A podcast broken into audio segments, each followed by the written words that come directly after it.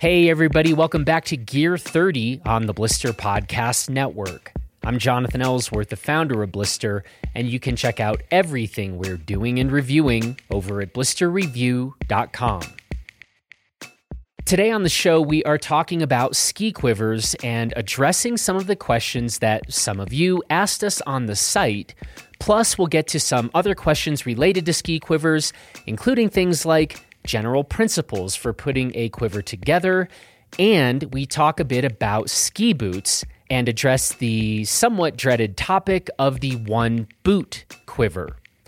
Now, before we dive into that, there's a few things I want to tell you about. The first is that I would like to invite all of you to check out this week's episode of the Powell Movement podcast, where I was asked to provide some inappropriate questions for backcountry skier and mountain guide extraordinaire Greg Hill. So you can check out Mike's conversation with Greg, and then you can see just how big of a jerk I was to Greg. And bonus, you can also see how big of a jerk I was to Cody Townsend, too. Sorry, Greg and Cody. I love you both. Mike made me do it. Okay, next thing. In this episode, something that comes up is the question of the relevance and applicability of our personal ski quiver selections to your personal ski quiver selections. So we will address some of the questions and concerns about that, but as you will hear me say in this episode, if our personal ski quiver selections or our ski quiver pairings that we have in our buyer's guide still leave you with some questions, then we highly recommend becoming a blister member, then sending us an email. And I'm extremely confident that we can get you all sorted out. We've been doing exactly this for years now, and we have received thousands of emails from Blister members who have written back to say that they are very happy with the skis and the boots and the bindings that we have recommended for them based on how and where they like to ski. So, yes, if you still have questions or you are quite understandably hesitant to pull the trigger on a purchase, become a blister member, send us an email and I guarantee that we can help. And I'm telling you, this is a much better strategy than staying up all hours of the night, reading and rereading the same reviews, or creating weird spreadsheets that no one other than yourself would ever understand, or holding a seance, or flipping coins, or whatever it is you do to try to whittle your options down to a single selection. Become a blister member. Send us an email. Simple. Okay, last thing we are going to be running a second part to this Ski Quiver questions episode where we will be talking to our reviewers Kristin Sinnott, Sascha Anastas, and Kara Williard to get their take on some of these questions. And so, with all of that out of the way, let's get to it. Well, gentlemen, we recently wrapped up a rather monster sized discussion about ski quivers where we went from five to four to three to two to one. And we covered a lot of ground and territory and got a ton of comments on the site. And so I figured we would just use this as an opportunity to talk through some of the questions that emerged or some of the questions that maybe didn't get answered. So let's just get into it. One question that I think is a good one. And we had a few people sort of ask us about this. When someone is thinking about how to put a ski quiver together, are you guys, we'll just stick to your opinions on this, are you guys interested in putting together a group of skis that I like to use the term a lot, kind of have a strong family resemblance? Or are you looking to pick some skis that are really quite different from one another. Do you have any kind of general principles when it comes to ski quiver selecting? Luke? Yeah, for me, uh, it depends on the size of the quiver. For if I get a ton of skis, I'm personally much more inclined to pick a pretty diverse set of skis. Like this year in my larger quivers, I had the extremely heavy and extremely stable Rossignol Black Ops 118 as my wide ski, but then also the extremely light and extremely not stable line Sir Francis Bacon. Um, and for me, when I have that many skis to choose from, I like being able to choose skis that let me ski very differently, um, potentially in similar conditions. Like the Bacon is extremely easy to flick around. It's extraordinarily playful, super fun, but re- definitely not super fun for going really fast. Whereas the Black Ops is super fun for going really fast. Um, and I prefer to have that kind of diversity in my quiver because I think I think it's it's different for everyone for sure, but I tend to switch up my skiing style fairly often. Like not not to extreme degrees. I don't go from skiing like a ski racer to skiing like the bunch. Um, but having skis that can let me switch that up um, depending on feeling on a particular day is something I really like. Um, but firstly, when I'm limited to just a few skis, um, that's where I tend to want them to feel a bit more similar. That's where I feel the need to be a bit more realistic. Yeah, and I think that I agree with you a lot, actually, Luke, in that, and it, you can see it on the site and the quivers that I've chosen too, in that when the quivers get smaller, the skis get more similar for me, it's more about the utility behind it. Like if I have fewer options, I'm gonna lean into a ski that I know I can do the things that I am gonna need to do. You know, that's like skiing variable conditions, touring, um, things that lend themselves to my personal style of skiing. So I generally typ- I typically like you know lighter weight, more energetic skis, um, stuff like that. But when I when there's when there's more options on the table, um, putting in putting in skis with a variety of of uh, of personalities, if you will. Like for instance, I think my five ski quiver, I had the Völkl Mantra M5 along with the Atomic Bent Chetler 120, which like are pretty opposite ends of the spectrum in terms of skiing style, weight, all sorts of all sorts of stuff. So, yeah. yeah, and I think that one's hard to know. I mean, we're in a fairly unique situation, I think, in that, like, literally, it's our job to evaluate skis and a really wide range of skis, which mandates that we do switch up styles accordingly, or we're going to have some really bad reviews that are just like, yeah, the the lightweight Bent Chetler 120 sucks. You can't drive the hell out of it. It's like, well, that's just a dumb review and you're bad at reviewing. So I guess I think that as a principle, unless people know that they really enjoy switching up and, you know, trying to approach the mountain in a pretty broad range of styles, I think it probably makes the most sense to for the most for, for the broadest number of people to think about that kind of family resemblance and how a couple skis sort of complement each other.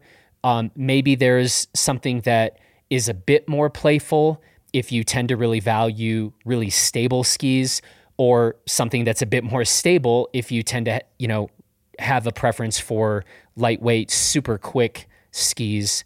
Yeah, so I, I guess I'd say while we might have a little bit of a different approach given what we do, I think for most people, I'm I like that term family resemblance, and that probably makes the most sense in terms of having the most fun every time out and having the tools that will let you have the most fun, which is the only point of, at the end of the day, doing this work of bothering to assemble a quiver. Like, that's the goal when you get out to the mountain, whatever the conditions are, you have the right or the best tool for the job for you.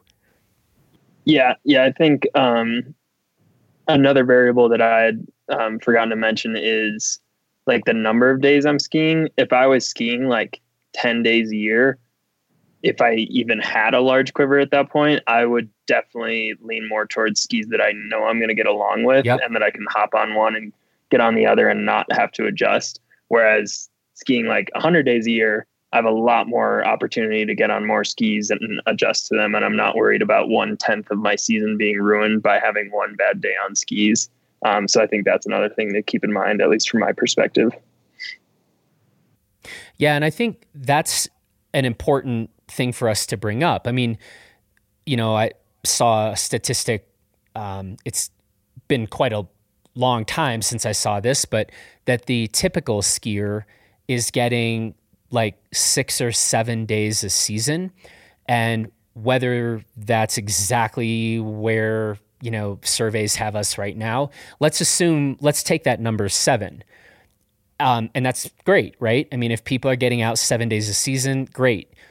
But yeah, if that's the way that you're assembling a quiver, I would want to really make sure, especially if you're the sort of person that has to travel for ski for skiing and so is lining up a trip maybe 8 months in advance when really you have no clue what the conditions are going to be like that's where I really would want to find kind of the sweet spot ski and I'm not going to pick skis that are really specific either in terms of deep snow performance or for carving performance, unless that's all you do, in which case it's a great choice.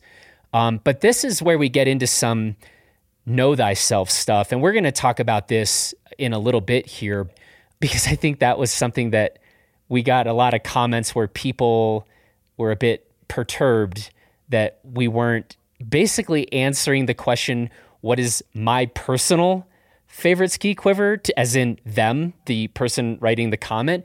This was about us and our preferences. And damn it, people, if you don't read our introductions to these things, please start doing that because we always spell this out. Do you guys have anything to add to that? This, like, if you're assembling a ski quiver for, let's say, the vast majority of the people listening to this who are maybe getting seven to 10 days a year, I think the only thing I'd add is that when we're talking about like say a two or three ski quiver where some of your skis are used in only in the resort, some are used only in the backcountry. I also that's where I definitely want family resemblance, so to say, um, between my resort and my backcountry skis. And for me, as someone who likes to ski a bit more playfully, a bit more centered, that was actually pretty hard to hard to accomplish uh, previously because there weren't a lot of playful touring skis that were light enough that I'd want to pick them as a dedicated touring ski.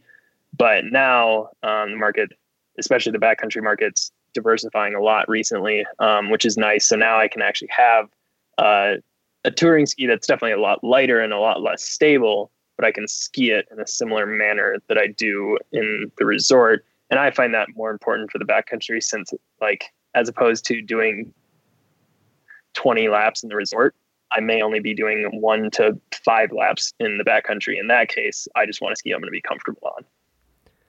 Yeah, and the other thing that I would point out, um, going back to the you know the average person who skis seven days a year, is that if I were making a quiver where most of my ski days were going to be either like based around one vacation or you know one off days here and there, my quiver would probably get a bit narrower, with the caveat that if I do happen to be on a vacation and it's going to nuke for a day and it's going to be deep, I can go to a shop and you know demo or rent a, a wider ski for that day because those those wider skis do get more specialized. So a little narrower quiver with the with fewer days is probably going to be more versatile, um, at least for me.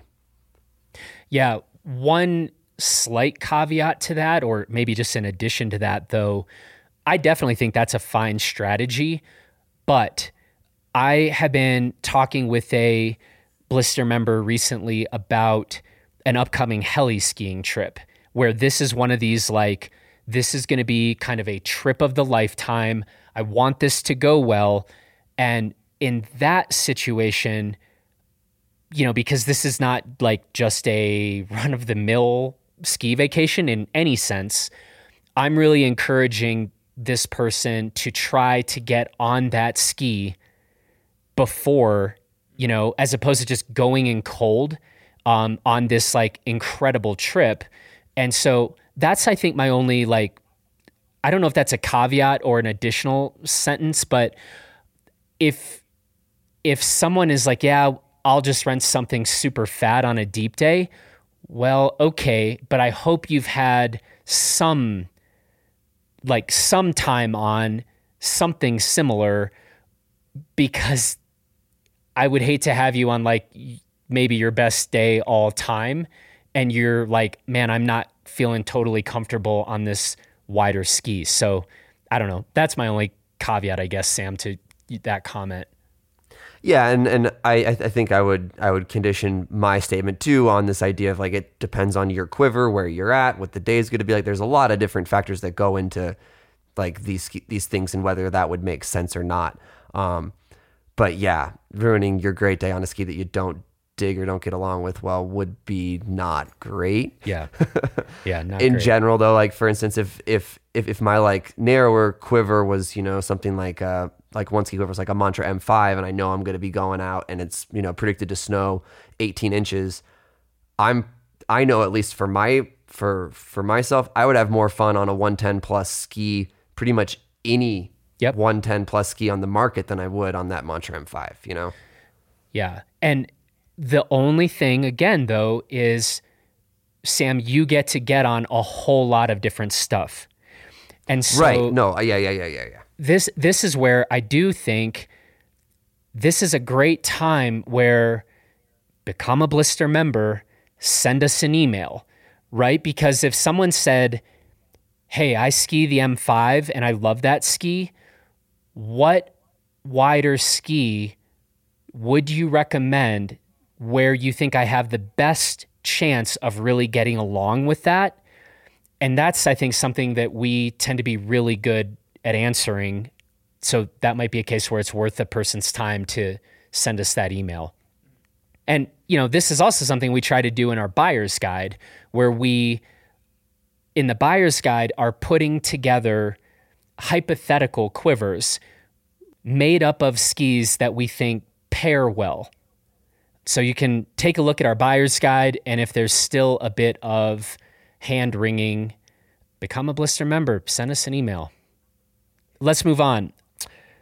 Somebody asked about the single brand question and had the nerve, I'll say, to open their question by saying something like, Yeah, I agree with Sam, which is also, it's like in life, whenever you open something that you're about to say with, yeah, I agree with Sam, you might want to rethink, you know, your question or the path you're going down in life. but um, the question was, what's kind of the utility of this single brand ski quiver question? Why why bother?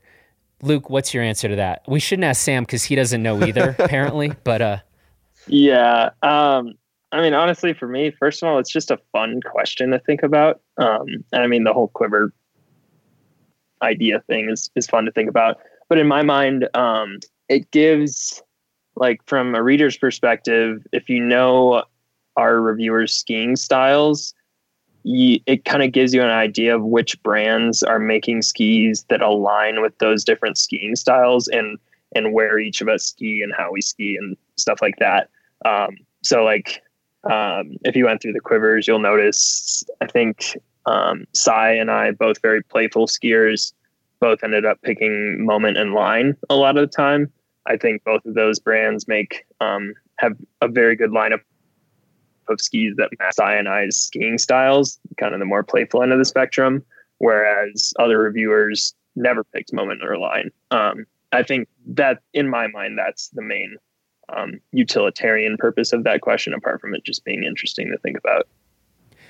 Yeah, and I would, I think it provides a sense of which companies are working in sort of a number of different, you could say, genres of skiing. So some companies, for example, are making some really lightweight kind of ski mountaineering or skimo oriented skis. Some skip that altogether. Some are making dedicated carvers, some don't bother. Some don't have very interesting offerings if what you're into is that really fat, wide, playful powder ski. And so to me, it's just kind of interesting to come back and sort of see which companies are working in which spaces and categories and and which companies are able to nail it in all of these different genres. Um, so is it is it important? No, but I think it's interesting. And like one brand that I thought was pretty interesting was that as I was thinking through these quivers, like Nordica's just not doing anything on the touring front right now. And by the way, I'm 100% fine with that. Like brands that decide that it makes the most sense for us to stay focused in a given category, kudos, great. You know, I, I would rather do that than just start acting as if it's important to try to throw something out into every category. Yeah, and I I think my frustration with that question more was just like writing these these these these quivered selections and then getting to this and like you're thinking so hard. This is like difficult decision making, you know? And then you get to this stupid brand question. You're like, oh no, I have to make another difficult decision that, like, like you just said, Jonathan, isn't important. Uh, so what you're saying is you're lazy. Yeah. I think no. What, what I'm we've saying learned, is that writing these articles was draining, and I was I was I was at my wits end when I got to that question. I think what we've learned across the Gear 30 podcast is Sam is bad at skiing, and now he's also lazy. So, yeah. So when uh, did we thank God. decide he's bad at skiing? You actually said that. It was in my reviewing the reviewer episode. He, Sam said something about uh, all skis are kind of the same or they don't really matter. Oh, okay. Your comment was, I think that just proves you're bad at skiing. So, yeah, this wasn't even mine. Man, Sam, you got Luke ganging up on you. It's tough. It's okay. I, I I can take. I stand by that too. All skis are pretty much the same. Such a terrible. Oh my god. Why do why does he still work here, Luke? Um okay. Question number 3. We got a number of comments that were like, "Hey, y'all need some Tahoe reviewers or y'all need some Midwest reviewers." Sorry, somebody did literally started the question with y'all, which so you, it's they're now all y'all questions, I guess. You need more Midwest reviewers, or we need to redo this entire thing, but with intermediate or beginner quivers. The shortest answer to say, again, is we made it very clear at the top of these documents that these were our personal choices. And we tried to provide the rationale for why we picked the skis that we do. That's number one. The second thing about skiing on the East Coast or skiing, say, Tahoe, is I do think that sometimes people will overstate the absolutely and utterly unique nature of their snowpack or their snow quality. So, on the what I've said in past years, we have skied quote unquote out west, as in further west than the Rocky Mountains. But the most legit Sierra cement I've ever skied was probably actually in New Zealand on a given day in New Zealand. And I think that if someone is spending that much time out on the mountain, you are going to come across a really broad sp- spectrum and range of conditions. And I actually increasingly, maybe, um, as we're seeing fluctuating climates and temperature changes and the like, I actually think that's becoming a more relevant variable than just like, oh, if you're on the East Coast, that means you only ever ski blue ice and never anything different. Or if you're only skiing in Tahoe, you only ever are skiing really heavy, dense snow. So I think I find those kind of objections to overstate the nature of the snow in any given location. And another thing that I think that is really a relevant factor is if you're at a short ski hill or a big, big ski hill with really long, say, groomers versus really short ones, that's definitely going to be a relevant factor in terms of what kind of ski length I might be tempted to go with. And again, if you find yourself reading one of our reviews and you're not sure whether what we're saying is going to be really germane to where you happen to ski, both geographically and also where on the mountain, that's a really good time to become a blister member and send us an email, right? Rather than being like, we need to go hire reviewers that directly mimic one to one every skier on planet Earth, which sometimes seems to be the request. yeah, it's it's a it's a tough thing to balance, um, and I agree with most of what you said. And I think the only thing I'd add is that at least for the past few seasons, Colorado's had some pretty weird snow conditions. Like we've gotten the typical like very light blower pow, but then like last March we got a lot of super heavy storms. Um, and then you have like we've started off the season with icy slopes. Obviously, not quite as icy as the East Coast. Um, I'm going back home to Wisconsin over winter break, and I'm hoping to ski a little bit there um, to remind myself what blue ice feels like for the entirety of a run. Um, but yeah, I don't know. And I I think the other thing is that, like you said, like become a become a blister member. We can make suggestions. And yes, if I was skiing, for example, only in Washington, my quiver would probably be a little wider, a little more rockered, probably a little heavier. Um, but I know what I would change quiver to if I was doing yep. that. Like I think I think many of our reviewers have a very good idea of ski design, what works in what scenarios and what doesn't. And yeah, so like I, I do know what Sierra cement is like, you know what blue ice feels like. And yes, my quiver would change, but since these were about our personal quivers and where I ski most, that that's what I opted for. Yeah, and I I would I mean I think there's I have a lot of opinions on this that have been talked about on other podcasts, but to talk a little bit about something else is that across these quiver articles, we hit on pretty much all manufacturers and all types of skis across the market, except for a ton of dedicated carvers, because not many of our reviewers ever spend a day doing anything but doing only groomers. Um, so that said, I think we do have a pretty good representation of the state of the market in these quiver articles, just maybe not direct apples to apples to what all of our readers are seeing on their local hills. Um, that said, I think we could perhaps um, propose to the committee to add in the question of something along the lines of if you had to add a dedicated carving ski to your quiver, what yeah. would it be? Yeah. Um, I think that that that that might be useful. Yeah, I think that's a fair point. And just to be clear, the reason that we aren't spending an entire day on groomers typically is because we truly are on a given day, I'd say like 98% of the time, we're kind of skiing everything. So I always start with like one or two warm up laps on groomers.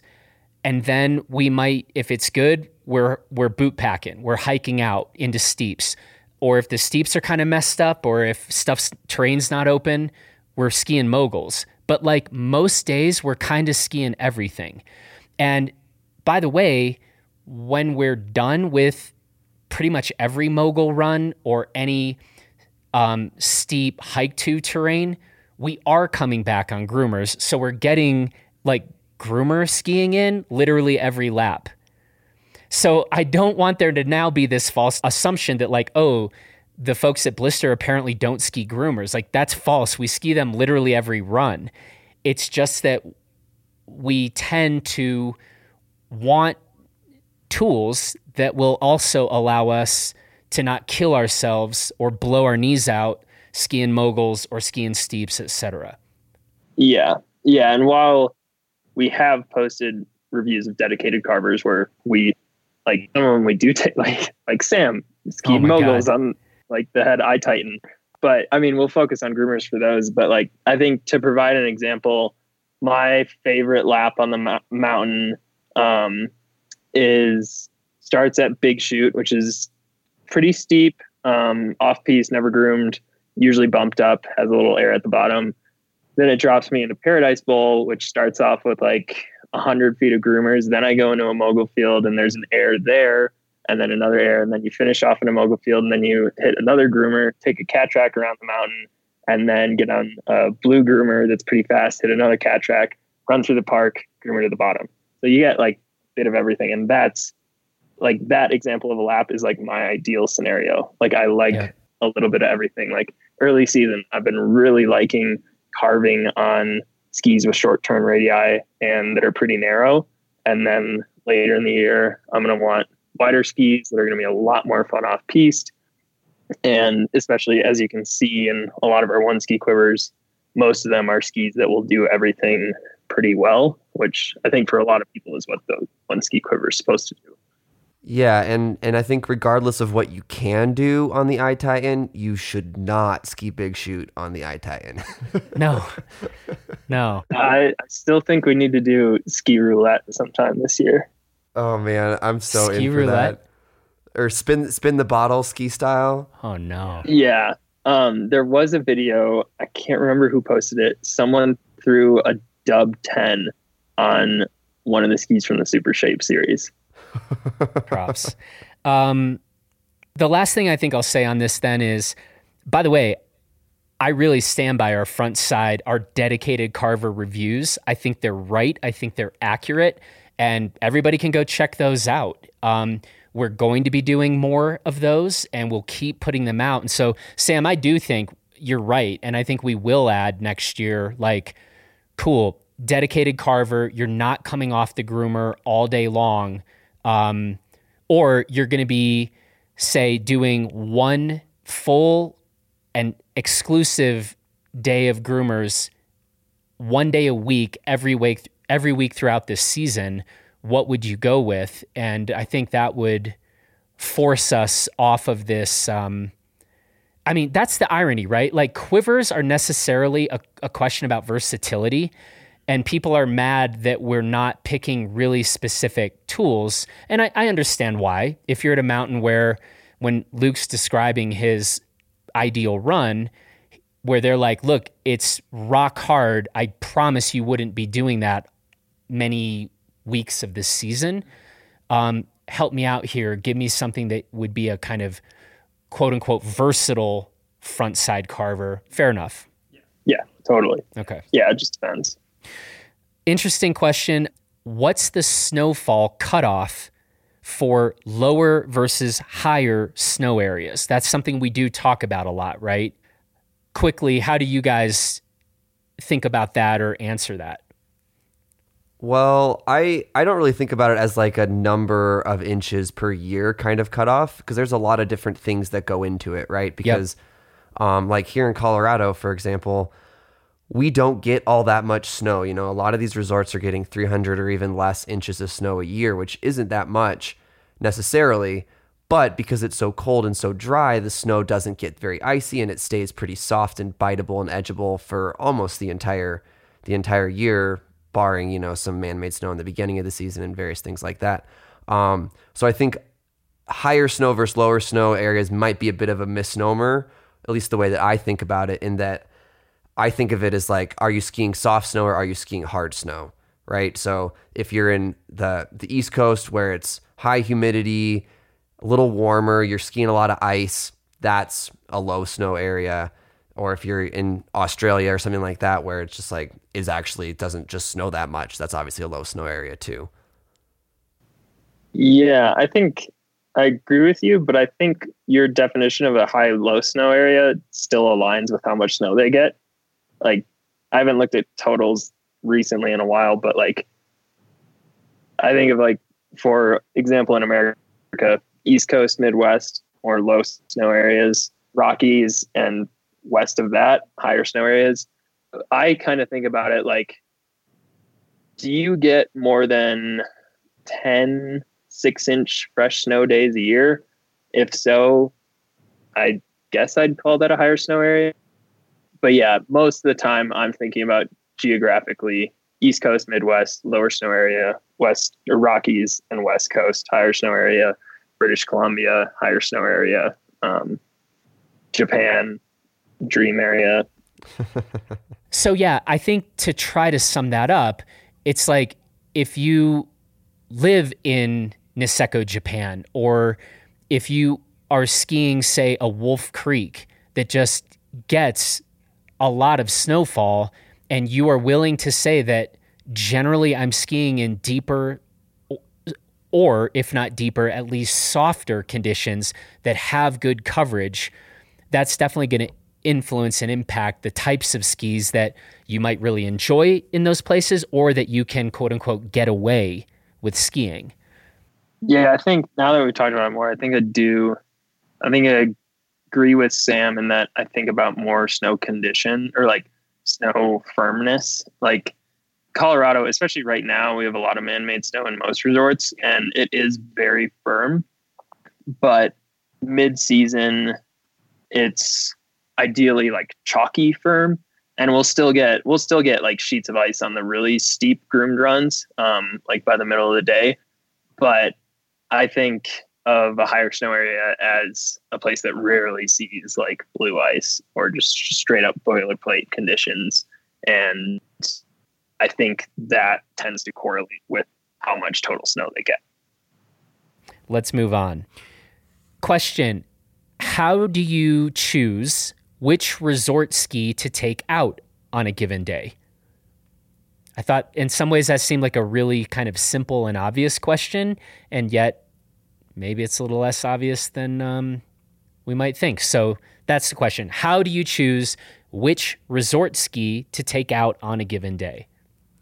Well, for me, it's really easy. Um, someone always tells me. yeah. this is true. This is true.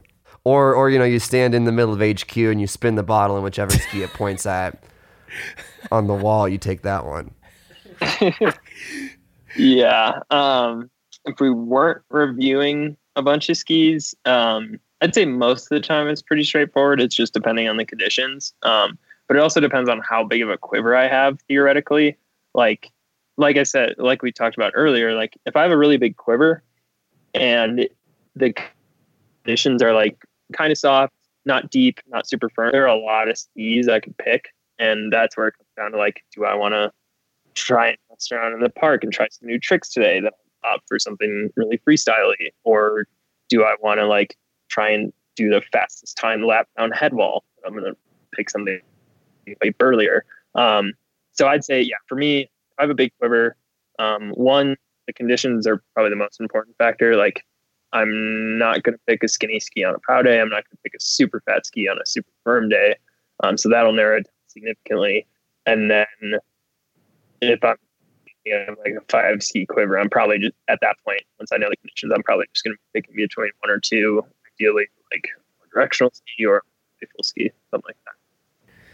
Yeah. I mean, to me, where we, I mean, it is a little tricky because on the one hand, we have a ton of skis to review. And so, you know, it, when it's a big POW day, I'm not, we're rarely actually reaching for like what might be our favorite ski to take out on that day. And it's more about this is a perfect day to go get this ski that I'm reviewing in these deeper conditions, which, by the way, is actually how you ought to review skis.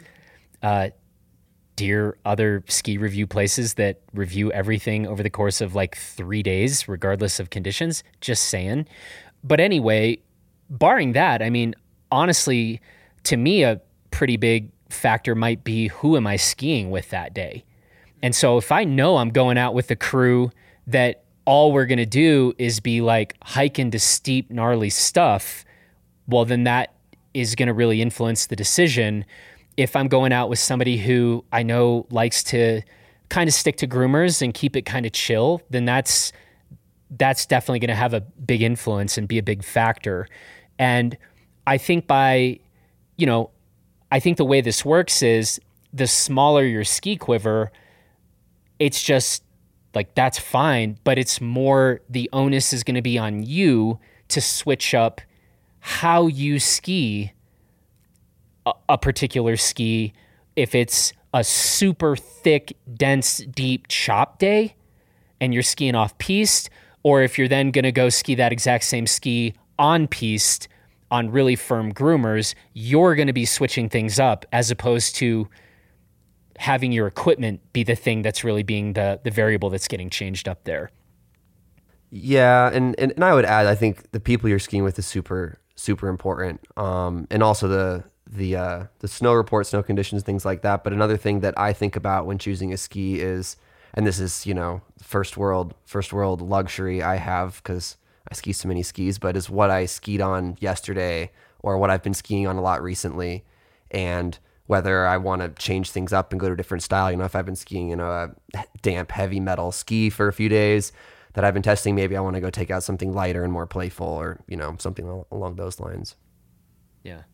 And by the way, this is the part where I've said this before, but like in a lot of ways, I'd much rather just have three or four or five skis. I know them really well. I mean, that's in some ways one of the hardest parts of the job, especially when we find ourselves like, oh, here's a really steep entrance. You just have to straight line the first 20 feet. Not that big of a deal, but if you blow the left turn, you're kind of screwed. And I'm like, no, cool. I don't know what this ski does at all or how it handles. So, in a lot of ways, I would love to be really familiar with the equipment that I'm on when we're skiing all the time rather than this just rampant switching up. I mean, I don't know what you're complaining about. Like, we already established they're all basically the same. So, I will admit my Thanksgiving present to myself was getting to take out the Sir Francis Bacon on last Thursday. Yeah, because it's way too fun. But I'm back on new skis now. So okay, don't worry. You're welcome, people. Quickly on this, it was a second question to the one we just asked. Do you go with mount point options for the resort ski? If so, do you recommend spending extra cash on demo bindings or inserts? I'm going to go first on this one. Short answer no. I do not switch up mount points on my personal skis. Um, I'm only switching up mount points if I'm trying to figure out where I think a ski works best or feels best or most balanced. But no, on, on my personal stuff, I'm not like, oh, big pow day. I'm to mount this ski back to. Um, I find the position on the ski I like, I mount there, and then I will adjust throughout the day, whether it's a deep pow day or firm groomer day or whatever. But no, I'm not making, I, am not switching mount position depending on the day just to remove that variable or something. Yeah, I, I don't, I'm trying to think.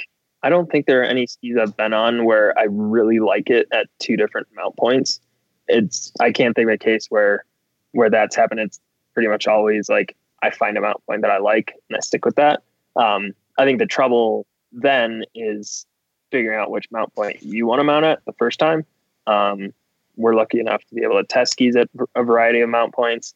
If I was buying skis of my own, I'd probably just either, well, ideally go to a demo, try them, and you can mess with the mount point then, um, or read reviews like ours. And for a lot of skis, we try and go over mount point if if it's a kind of point of contention or um, something where we think it could benefit certain people.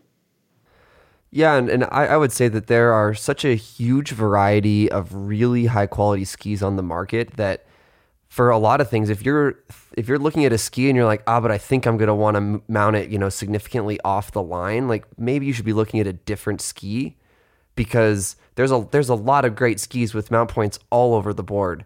Um, so if you're like, I'm a more playful skier, well, you know, there's a ton of really progressive mount point skis out there that you should take a look at. Likewise, if you're a directional skier. So, um, unless you have really, really specific needs, I would be really reluctant to recommend people go off the recommended mount point unless they get a chance to demo and like really decide this is what jives for them. Yeah. I mean, I guess I'm biased here, but if we are writing in a review like we really preferred this at minus one or plus one, we don't write that stuff like very flippantly. So, I, I, for what it's worth, I actually, if if I was just reading Blister and not writing that stuff, I would feel like it's pretty safe to follow our recommendation on those things if you're just really not sure. Or again, send us an email. Um, Sam, one thing I'm wondering about though is it strikes me that if anybody would have good reason to be wanting to move a mount point is park skiers. If they are trying to use the same ski in the park And then also, as their only all mountain ski and POW ski, you agree with that or disagree with that? You know, like mounting, say, dead center and then wanting to move back minus two or something.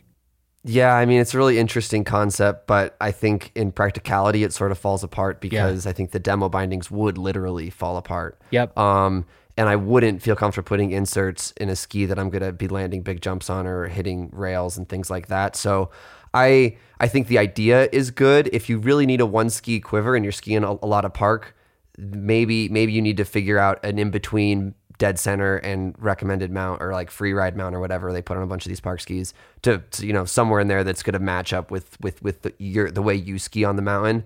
Um, but yeah, I think most park skiers have a pretty good idea of where they want their skis mounted for the most part because they go through so many skis uh, that they've gotten to mount a bunch of skis. yeah. Yeah. And like most of the people I know that spend a lot of time in the park, like they just ski everywhere super centered. They ski everywhere like a park. So they don't really need to adjust and they're willing to deal with like a bit more or a bit less tip and a bit less flotation and soft snow.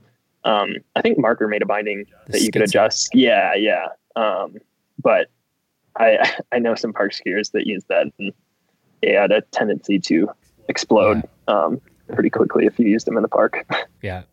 Yeah, Sam, I totally agree with your statement on that, which is something I never thought I would hear myself say out loud. Man, everyone's agreeing with me today. It's amazing. I don't know I what should go like buy a lottery ticket or something. You should. Yeah. Um, Sam, take us to our next question here. Yeah, so we got a comment on the site that I think um, isn't isn't so much a question, just more. I think it's a really useful comment and a useful thing to think about. Basically, this uh, this reader was saying that, in his opinion, the most important gear question that we ask ourselves on Blister year over year is the one ski quiver for dedicated resort and the one ski quiver for dedicated touring in our one ski quiver article. And I I think that is a really astute observation because well for for many reasons.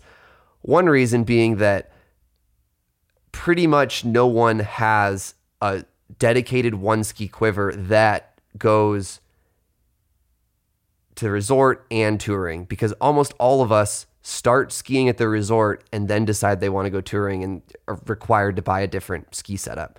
So unless you're like clean cleansing and selling all all your old equipment, um, for someone to actually do the resort and and ski the backcountry in earnest, like most people do have multiple skis, but most people, a lot of people also only ski the resort or, or majority of the times they spend touring. So the idea of separating that out is more useful than I think our actual one ski quivers for the general reader because our actual one ski quivers are so personal. You know, every person picking one ski to do all the things that they need to do is really, really unique to each person. Um, whereas I think that that idea of resort only, touring only has a much larger general applicability that's I think probably very large. hmm Yeah, and I think like we talked about earlier, like average skiers getting maybe around seven days a year. In that case, pretty good chance I'm not going to get a quiver. I'm going to get one ski if I'm only skiing seven days a year. Um, so that's where I think it's also valuable. But yeah, I don't. Sam and I discussed this, um, like the particularly the one backcountry ski quiver. Like there are definitely lots of people out there that only ski in the backcountry and they'll have a quiver just for that but I feel like as that segment keeps growing in popularity, there's a lot of people that are looking at asking us, like a lot of Blister members too, like, okay, I'm getting into the backcountry. I want one ski to do everything. I want it to do it pretty well all around. What should I get? Um, I feel like that's a question we're getting more and more often, and that that's becoming more and more useful. and especially because touring setups are so expensive.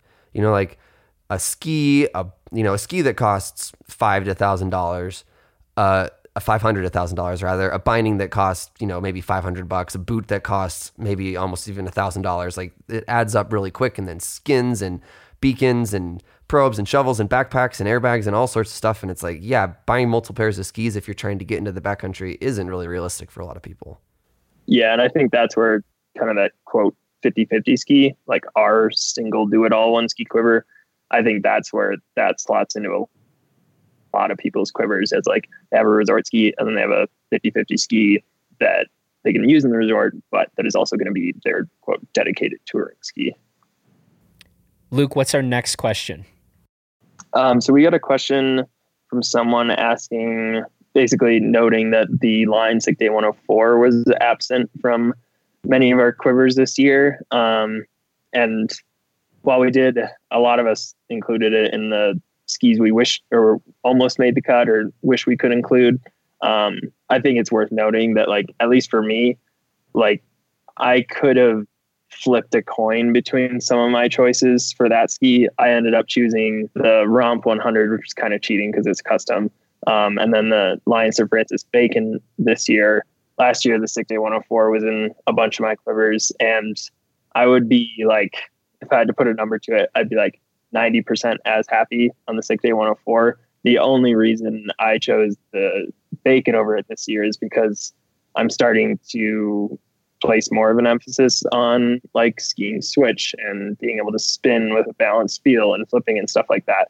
So I went for the more playful ski this year, but I the Sick Day 104 is still one of my all time favorite skis. I think it's one of the best skis on the market, arguably, um, just in general. And um, there, it was in no way us no longer loving it as much as we did. Okay, we are going to wrap this up with a pretty big and sort of awful question. We've been talking about one ski quivers, but we got a question about ugh, a one boot quiver, right? And this just hurts our hearts. Like Luke and I are sad just reading this question. It's just gross and wrong. But um yeah, basically that was the question. So we've been talking a lot about backcountry skis and resort skis and sometimes 50-50 skis that we have to use for both applications and we have intentionally avoided this terrible conversation about well what if you have to use one boot both in the resort and for backcountry ski touring my answer which i think i've said this on record before is like you don't have to accept that world where you have to have one boot. There are convenience stores that can be robbed. There are like grandparents that have bank accounts that you can probably figure out like the passwords or it's like those, you know, the information's written on a post-it note in an old desk somewhere. Thievery, I think, is a more acceptable thing to do than to assume you can only use one boot for both ski touring and resort riding. So you make a terrible police officer. I would. Yeah, it's just like, oh, but I was robbing the store because I need an extra pair of ski boots. I'd be like, you may go now, and then I'd high five them. Yeah, so that's basically my take. I I just I'm not into this at all. But let's say we live in a terrible world uh, where people are just like, I'm doing it all in this one boot. Uh, Luke, you go first in this terrible world scenario that I hope may none of us and none of you ever be subjected to. What are you going with? Um, so the funny thing is, I don't think this is nearly as terrible of a world as you do because I've essentially been using a touring boot as my alpine boot for the past two years um, the Nordica Strider 120. It mostly because it fits my foot better than any other boot I've tried on, um, and that is by far the most important factor. It's not like it's not going to offer quite as good a suspension as a dedicated alpine boot. It definitely doesn't offer as good rearward suspension as an alpine boot with a fixed cuff, but I've been pretty happy using that as my dedicated resort boot. Again, mostly because it fits really well and it's strong enough um, and not harsh, not super harsh, so I can ski in the resort. Uh, that said, I think I am kind of the opposite of you, where you would be pretty mad about having to ski a touring boot inbounds. I'd be mad about having to ski a 50 50 boot in the backcountry. Preach. Yeah. Even like a a still pretty stiff boot like the Tecnica Zero G, that boot walks so much better than the Strider. And especially for when I'm out all day and like weight is a priority and I'm just going to be walking a lot or skinning a lot, like I would really, really miss the lower weight and much better range of motion of the zero G. Um, but yeah, the the Strider would be my pick for now. Um, the new Dalbello Lupo Pro HD has a very good chance of replacing it, but I'll be missing up that. Yeah, I mean, I'm I'm kind of with Luke on this. That I, yeah, you're gonna you're gonna sacrifice on one end or the other, but the difference in sacrificing on the resort side, you know, like taking a touring boot into the resort, is that you're not going to have quite as much fun in the resort. Whereas the sacrifice you're going to be making touring is that you're just not going to ski as much because you just can't, right? You're just going to get tired quicker. You can't go as far. You can't go as high, whatever.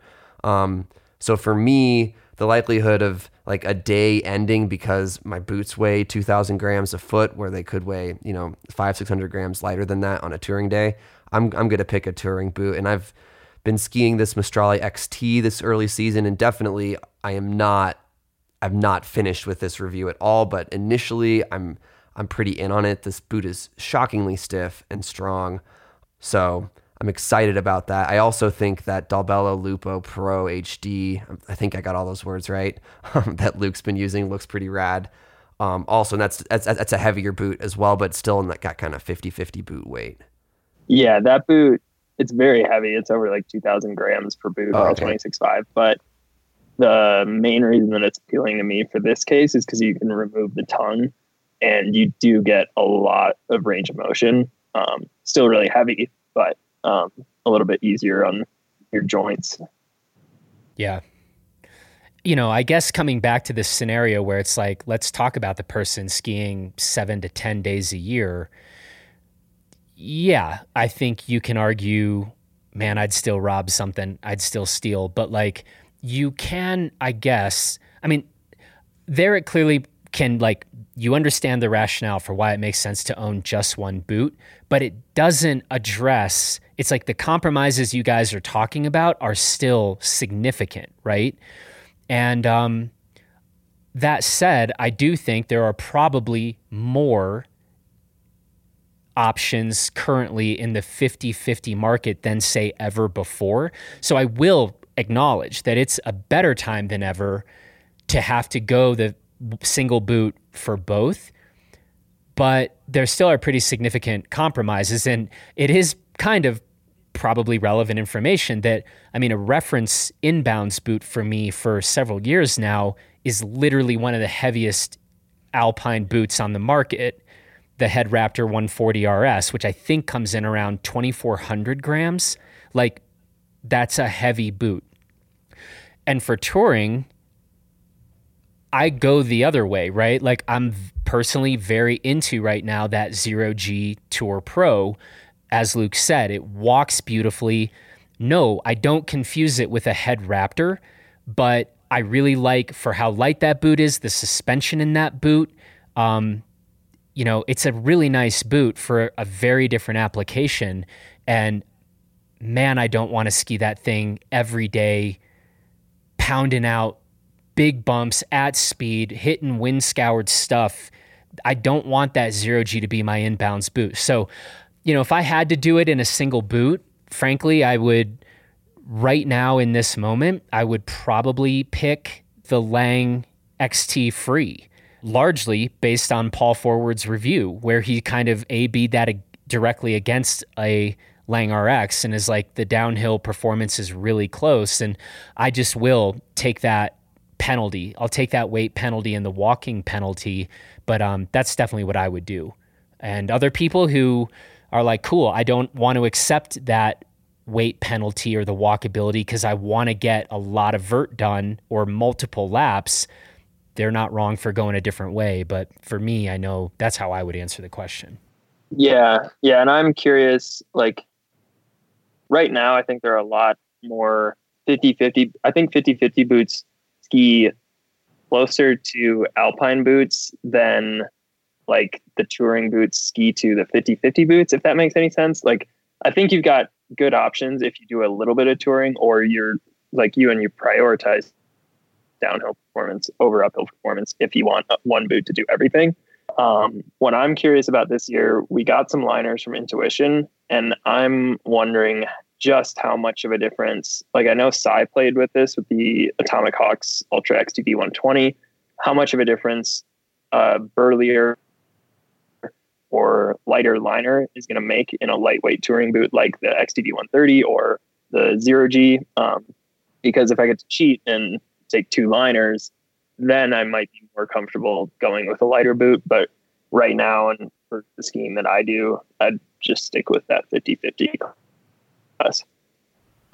Yeah, and one one thing that I think needs to be said before we uh, before we wrap up here is that if you do decide to do what I said I would do, which is take a touring boot for everything, basically, understand that you're going to the likelihood of breaking your touring boot skiing it inbounds is way, way, way, way, way higher than would ever be for a 50-50 or an alpine boot.